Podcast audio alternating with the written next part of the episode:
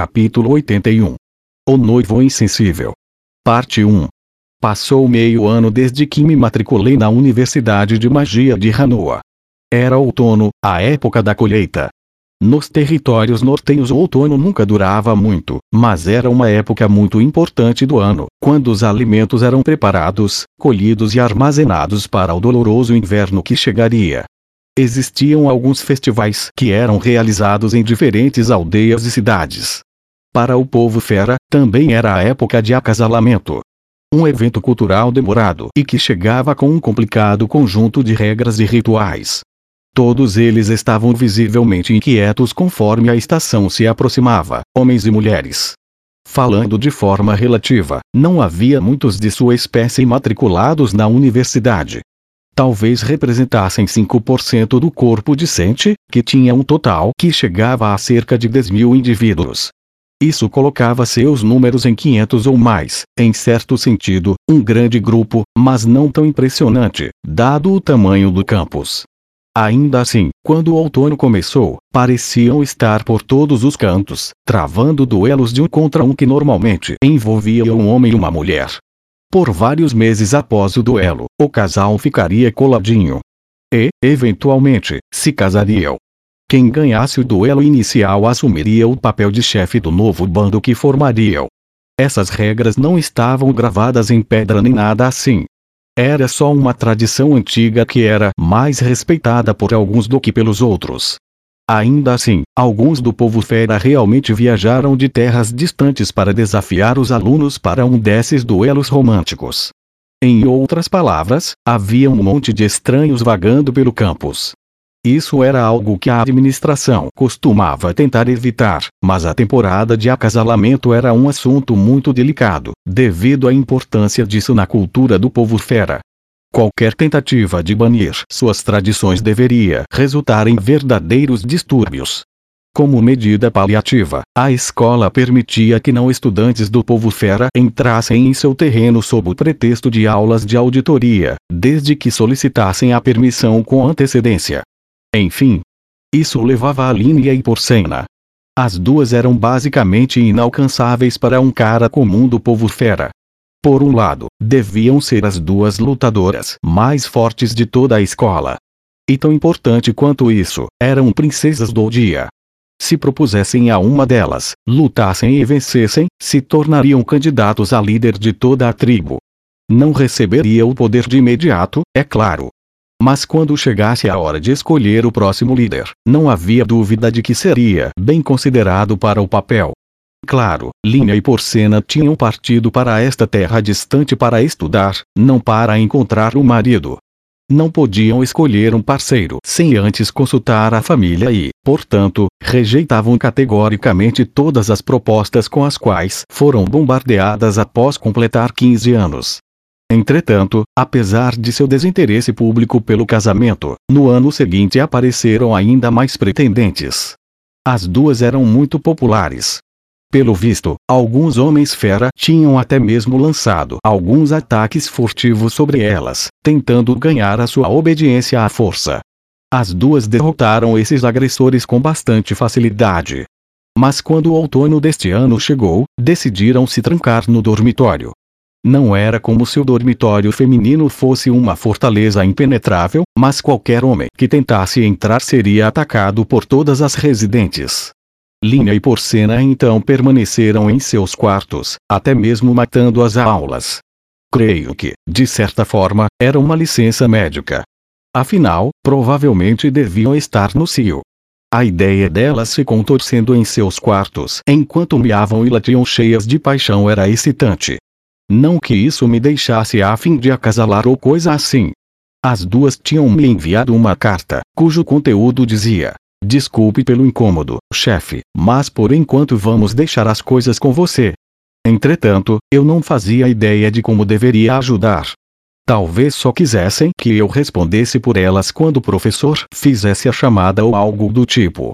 De qualquer forma, não eram apenas os do povo fera que estavam no CIO durante a época do ano. O outono coincidia com um aumento nos casos de violência sexual no campus, já que algumas pessoas tiravam proveito de todo o caos. As regras rígidas sobre quem poderia entrar em qualquer dormitório começaram a fazer um pouco mais de sentido. Quando eram duas pessoas do povo fera no CIO, poderia descartar as agressões, considerando como fenômeno natural ou cultural. Mas, pelo visto, algumas das vítimas eram humanos do primeiro ano que nem faziam ideia do que estava acontecendo. Claro, as regras da escola proibiam este tipo de coisa. Para manter as coisas sob controle, a administração colocava guardas de segurança para patrulhar o campus. Duelos consensuais eram permitidos, mas não era permitido simplesmente atacar alguém que se recusasse a lutar. Esse era o limite traçado. O professor de nossa turma até nos deu um aviso explícito sobre a situação, dizendo para não levarmos nenhum duelo nesta época do ano como casualidade. Ele também incentivou aqueles que não eram confiantes em suas habilidades de autodefesa a andar o tempo todo em grupos. Na verdade, o mestre Fitz também me disse para tomar cuidado. Parecia pensar que algumas garotas poderiam me desafiar para um duelo com falsos pretextos, alegando que elas só queriam duelar com um mago poderoso. Seu conselho foi de recusar categoricamente, ignorando suas tentativas de me provocar e deixando a área o quanto antes, sem baixar minha guarda em qualquer momento. Garotas no cio, hein? Nos velhos tempos, eu poderia ficar tentado a duelar com cada uma delas e formar um harém. Mas na minha atual condição, eu estaria só esfregando sal nas minhas feridas. A temporada de acasalamento era um evento do qual eu não participaria tão cedo. Vou deixar isso para aqueles jovens ali. Está vendo? O garoto humano e sua namorada Elfa, que estão estudando enquanto ela senta no colo dele. Aquela mulher fica o ano todo no cio. Sério, aqueles dois nunca descansam. Eu podia praticamente ver os corações flutuando sobre as suas cabeças. Mesmo assim, Cliff era um cara muito mais novo, mas me parecia que ele na Lizzie estava o tratando da mesma maneira que tratava todos os seus outros amantes. Eu não ia dizer nada, é claro, mas essa coisa toda ainda me parecia uma farsa. Os dois iriam mesmo dar certo, em algum momento, enquanto eu observava Cliff e ele na Lisiuma se divertindo, Zanoba se aproximou da minha mesa. Mestre, você não acha que está na hora de iniciar uma nova criação? Uma nova criação, hein? Até alguns dias atrás, eu estava trabalhando em uma estatueta de escala 1 por 8 de Eris, um tipo de exercício terapêutico, mas acabei chorando tanto que tive que parar no meio do serviço. Desde então, não consegui me motivar a fazer nada. Eu tinha entrado em uma pequena crise sem nem perceber. Ah, acho que você tem razão. Alguma ideia? Fazer algum tipo de animal ou monstro talvez seja uma boa mudança. Um, claro. Acho que um ir vermelho pode ser legal. Ah. De fato. Aquele monstro que você uma vez derrotou sozinho, sim? Aham. A propósito, não foi fácil. Pensei que com certeza morreria. Ra ha ha. Você é tão modesto. Mestre Zanoba, do que você está falando? Jolie parecia um pouco curiosa, então a contei toda a história da minha batalha contra um Irn vermelho errante durante os meus dias de aventureiro. Em pouco tempo, seus olhos começaram a brilhar e seu rosto ficou corado de excitação. As crianças deste mundo pareciam adorar esse tipo de história. Isso era algo fácil de esquecer, mas ela ainda tinha só seis anos. Um, então tá. Por que não faço uma estatueta do Uir vermelho para você, em Julie? O quê? Me mestre, e quanto a mim? Você não vai fazer nada para mim. Zanoba, você deveria ser meu aluno, certo? Que tal se você me ajudar a fazer isso? Ah. Claro, mestre. Vou ajudar de todas as maneiras que eu puder. Sério, esta vida não era ruim. Ultimamente eu não estava nas melhores das minhas condições, mas pelo menos estabeleci uma rotina decente. Minhas aulas de magia divina e de barreira de nível iniciante terminariam em breve, e eu tinha que decidir o que fazer depois. Talvez desintoxicação de nível intermediário. Até o momento eu tinha me saído bem com os feitiços de nível iniciante, não parecia haver necessidade de aprender qualquer coisa mais avançada do que isso. Eu sempre poderia optar pela cura avançada. Mas, mais uma vez, me senti relativamente satisfeito com meu atual nível de especialização nisso. Os feitiços intermediários eram o suficiente para lidar com a maioria das situações. E também havia os encantamentos, com os quais eu nunca tinha lidado antes. Era tecnicamente uma forma de magia de invocação, então talvez fosse algo mais relevante para minha pesquisa. Pelo que ouvi, porém, envolvia principalmente aprender como criar vários implementos mágicos. Eu ainda não tinha certeza do que isso tinha a ver com invocação, mas pelo menos seria alguma novidade. Claro, eu estava livre para não ir para nenhum tipo de aula nova. No lugar disso, poderia só passar mais tempo na biblioteca. Comecei a sentir que havia chegado a um gargalo ao pesquisar o incidente de deslocamento, mas poderia ser interessante tentar aprender mais idiomas. Se eu seguisse por esse caminho, poderia tentar pedir para o Cliff me ensinar magia divina enquanto mas, nos últimos tempos, ele passava o tempo todo com ele na Lise. Provavelmente seria melhor deixá-los sozinhos por algum tempo. Eu não queria me tornar um estorvo. Talvez pudesse tentar ir em uma direção completamente oposta e aprender algo não relacionado à magia. Andar a cavalo, para começar, poderia ser divertido. Os dias passaram pacificamente enquanto eu tentava me decidir. E então, de repente, as coisas não estavam mais tão pacíficas. Acho que você é o Rudeus Coegmar, o aventureiro de Ranca que matou um Irn errante sozinho. Eu desafio para um duelo matrimonial, senhor. No meu caminho para a biblioteca, me encontrei recebendo um desafio.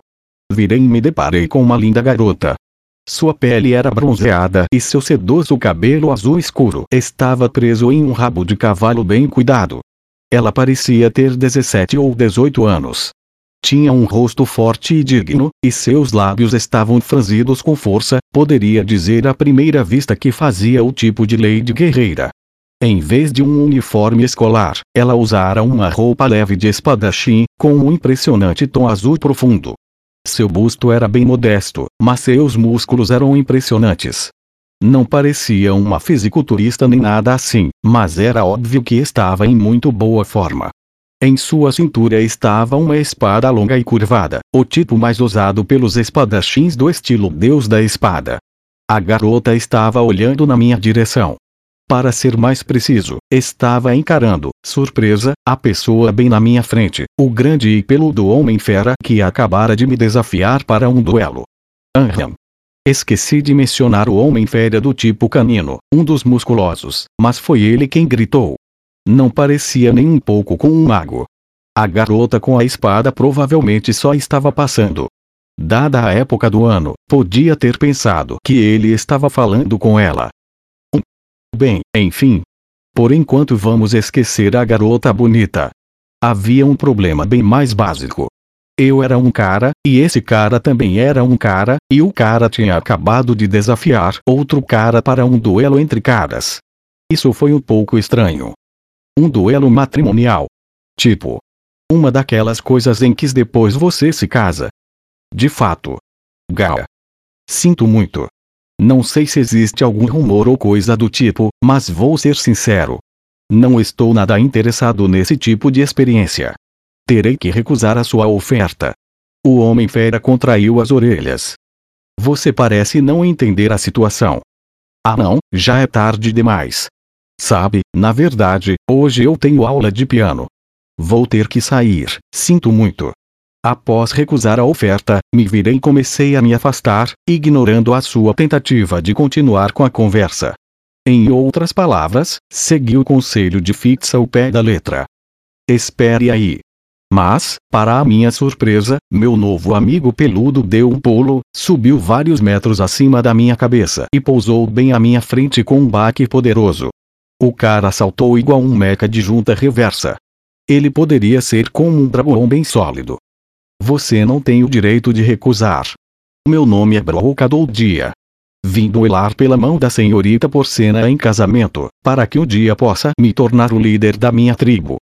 O, a porcena vai ficar descansando no dormitório até que essa coisa toda de temporada de acasalamento acabe. Será que você não poderia esperar? Mandei uma carta com antecedência à senhorita Porcena, informando as minhas intenções. Ela explicou que agora você é o chefe da matilha dela. Fiquei sabendo sobre a sua destreza como guerreiro por Sanjis, e ouvi dizer que até mesmo matou um dragão errante sozinho. É claramente o homem mais forte desta universidade. Você deveria ser um oponente digno para mim. Certo, eu não tenho nada a ver com isso. Sou um mago, não um espadachim. O que acontece se eu recusar? Como líder da matilha, você é obrigado a lutar comigo. Precisei de um momento para tentar juntar as peças. Depois que consegui derrotar Linha e Porcena em uma briga há algum tempo, elas começaram a me chamar de chefe. Pelo visto, era necessário derrotar o chefe de uma matilha se quisesse se casar com alguém que pertencesse a ela. Então, se esse cara me vencesse em uma luta, seria capaz de reivindicar Porcena como o prêmio. Eu não tinha a menor intenção de ser o chefe de qualquer matilha, mas senti que o cara não se importaria com isso. Isso era algo primitivo do reino animal. Se eu perdesse a luta, perderia minha posição de chefe e por cena se casaria com esse cara peludo aleatório. Então. A batalha. Brook não esperou por nenhuma resposta minha. Uivando com ferocidade, avançou contra mim. Atoleiro, como ele estava seguindo na minha direção em linha reta, correu direto para o meu pântano. Canhão de pedra. E um projétil de pedra bem mandado nocauteou. Bem anticlimático. Parecia que latia mais do que mordia. Basicamente o derrotei por reflexo ao invés de pensar no assunto, mas, parando para pensar, não era como se eu tivesse muitos motivos para deixar que vencesse. Para começar, Porcena não parecia estar interessada em se casar com ninguém no atual momento. Bem, isso ao menos explicava aquela carta que elas me enviaram. Eu não estava muito feliz com as duas jogando isso nos meus ombros, mas poderia lidar com alguns desses caras sem qualquer problema. Provavelmente não seria grande coisa. Meus sentimentos a respeito do assunto mudaram nos minutos seguintes, quando fui atacado em cinco ocasiões no meu caminho para a biblioteca. Parecia que metade da tribo do dia estava esperando ansiosamente por esse dia. Linha e Porcena estavam em alta demanda. Afinal, o que havia de tão atraente naquelas duas?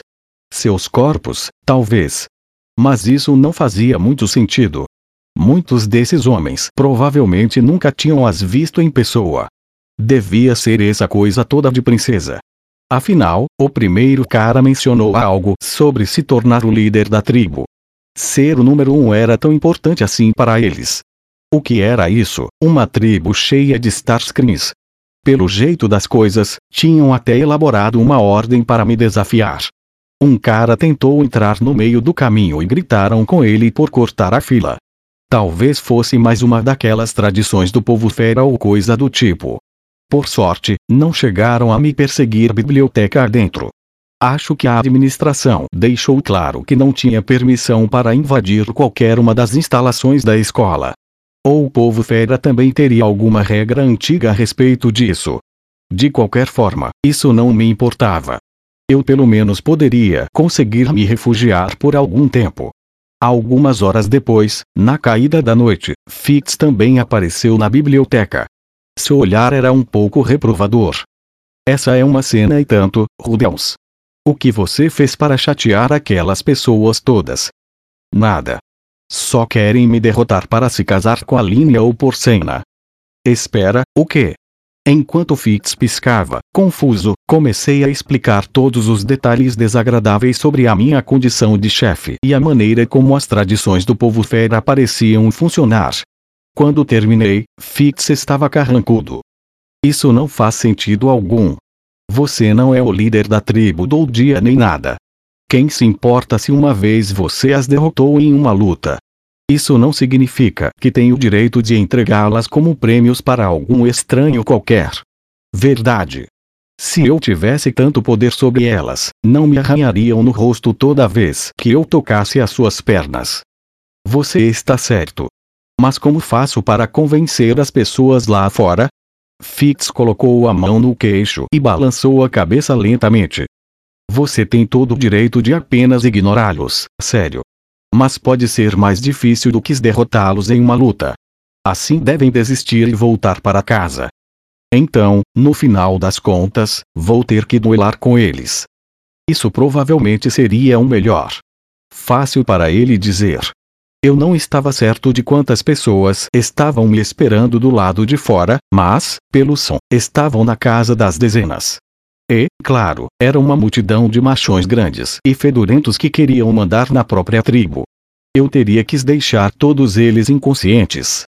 Realmente prefiro não adotar a violência como uma rotina diária, sabe? Eu sei disso, Rudels. Mas, a menos que você faça algo a respeito, ficará preso aqui para sempre. Ah, e eles também podem perder a paciência e invadir. Não queremos que baguncem a biblioteca, queremos. Aham, acho que você tem razão. Hugo.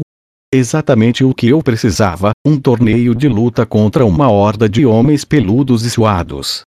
Eu não conseguia encontrar nenhuma outra opção, não importa o quanto tentasse. Isso soava como um pé no saco. Um, na verdade, não são só homens. Vi uma garota lá no meio. Isso é sério. Ela é bonita. Rudels. Por favor, não me diga que você vai aceitar esse duelo. Não, não. Claro que não. Uh.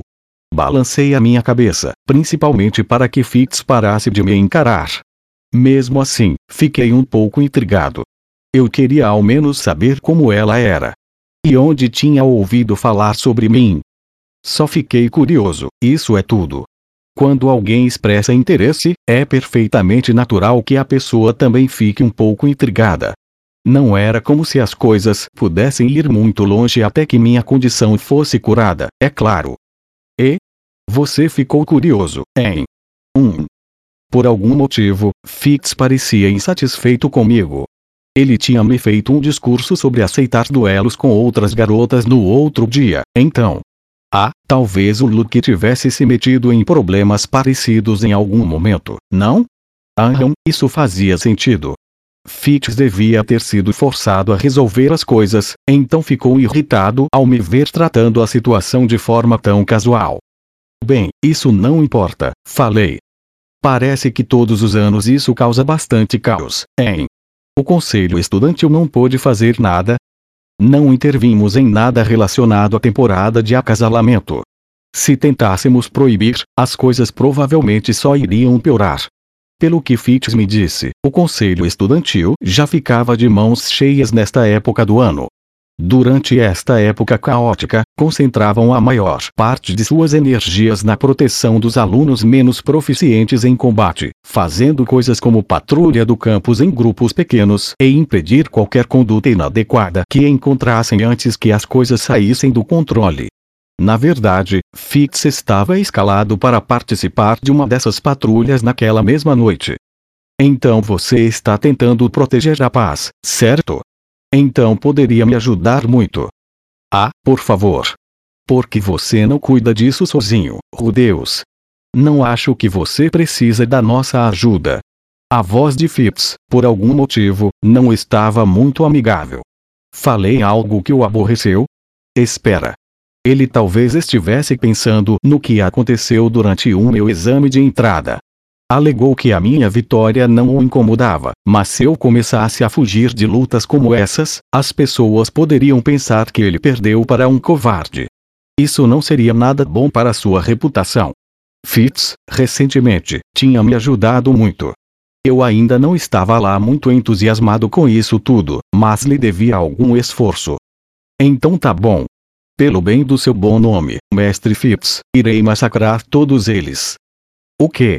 Não os mate, Rudels. Foi só uma piada. Sinto muito. As pessoas levavam esses duelos a sério, mas havia uma regra tácita de que ninguém deveria morrer neles. Ainda assim, podia haver um ou outro lutador poderoso esperando por mim no meio da multidão. Eu não poderia ser descuidado. Por fim, resignado com o meu destino, saí da biblioteca pela primeira vez em várias horas. Que merda é essa? Fui recebido por uma cena um tanto surpreendente. Dezenas de corpos jaziam espalhados pelo chão, moles e imóveis. Parecia que eu tinha entrado em um campo de guerra ou coisa do tipo. Eram todos homens fera de várias raças, formas e tamanhos. Alguns usavam uniforme escolar, mas a maioria não. Ah, espera. Também tem uma garota. Era a espadachim que eu tinha visto antes. Ela tinha sido pego no meio da confusão. Ou talvez. Estava o tempo todo caidinha por mim. Enquanto eu refletia sobre essa questão de extrema importância, uma explosão de risadas cortou o ar. Buahahaha. Um homem ergueu-se entre os caídos, segurando o último de seus inimigos com uma das mãos. Dou crédito a vocês por me desafiarem, meus jovens amigos. Foi uma decisão realmente ruim de sua parte, sim, mas uma decisão corajosa. Os alunos desta universidade de magia com certeza têm alguma coragem. Fix e eu ficamos congelados no lugar, boquiabertos graças ao espanto. Após alguns segundos, finalmente consegui tentar soltar um. Jogando o último oponente de lado, o homem se virou para nós. Horror! Esses jovens disseram para derrotá-lo se eu não quisesse esperar a minha vez, então fiz isso. E agora você veio ao meu encontro, conforme o cronograma. Excelente, excelente. Gosto de homens que cumprem com a palavra. Logo à primeira vista, ficava óbvio que este homem era um demônio. Sua pele era negra como obsidiana e tinha seis braços. Os de cima estavam dobrados, os do meio apontados para nós e os de baixo descansavam em seus quadris. Seus longos cabelos, que iam até a cintura, eram de um interessante tom de roxo. Sou o rei demônio imortal, Badgad. Ele acabou de se chamar de rei demônio? Estávamos pensando sobre o mesmo tipo de rei demônio, Tipo, o cara que sai sequestrando jovens garotas das aldeias mais próximas para satisfazer seus desejos perversos. O cara que pôde fazer o que bem entender, contanto que enfrente o herói que às vezes pode aparecer para matá-lo? Sim, provavelmente não. A questão mais importante no momento era: o que diabos um rei demônio estava fazendo ali? Vejo que você tem o olho da previsão, garoto. Então você deve ser o deus Greirat. Ouvi minha noiva falar sobre você, a imperatriz demônio Kishirka. Bem, no momento ele estava marchando em minha direção. Te desafio a um duelo. Certo. Bem, ele ao menos sabia como ir direto ao ponto. Infelizmente, eu ainda não fazia ideia do que diabos estava acontecendo. Será que iria me deixar em paz se eu oferecesse duas jovens donzelas ligeiramente peludas como sacrifício?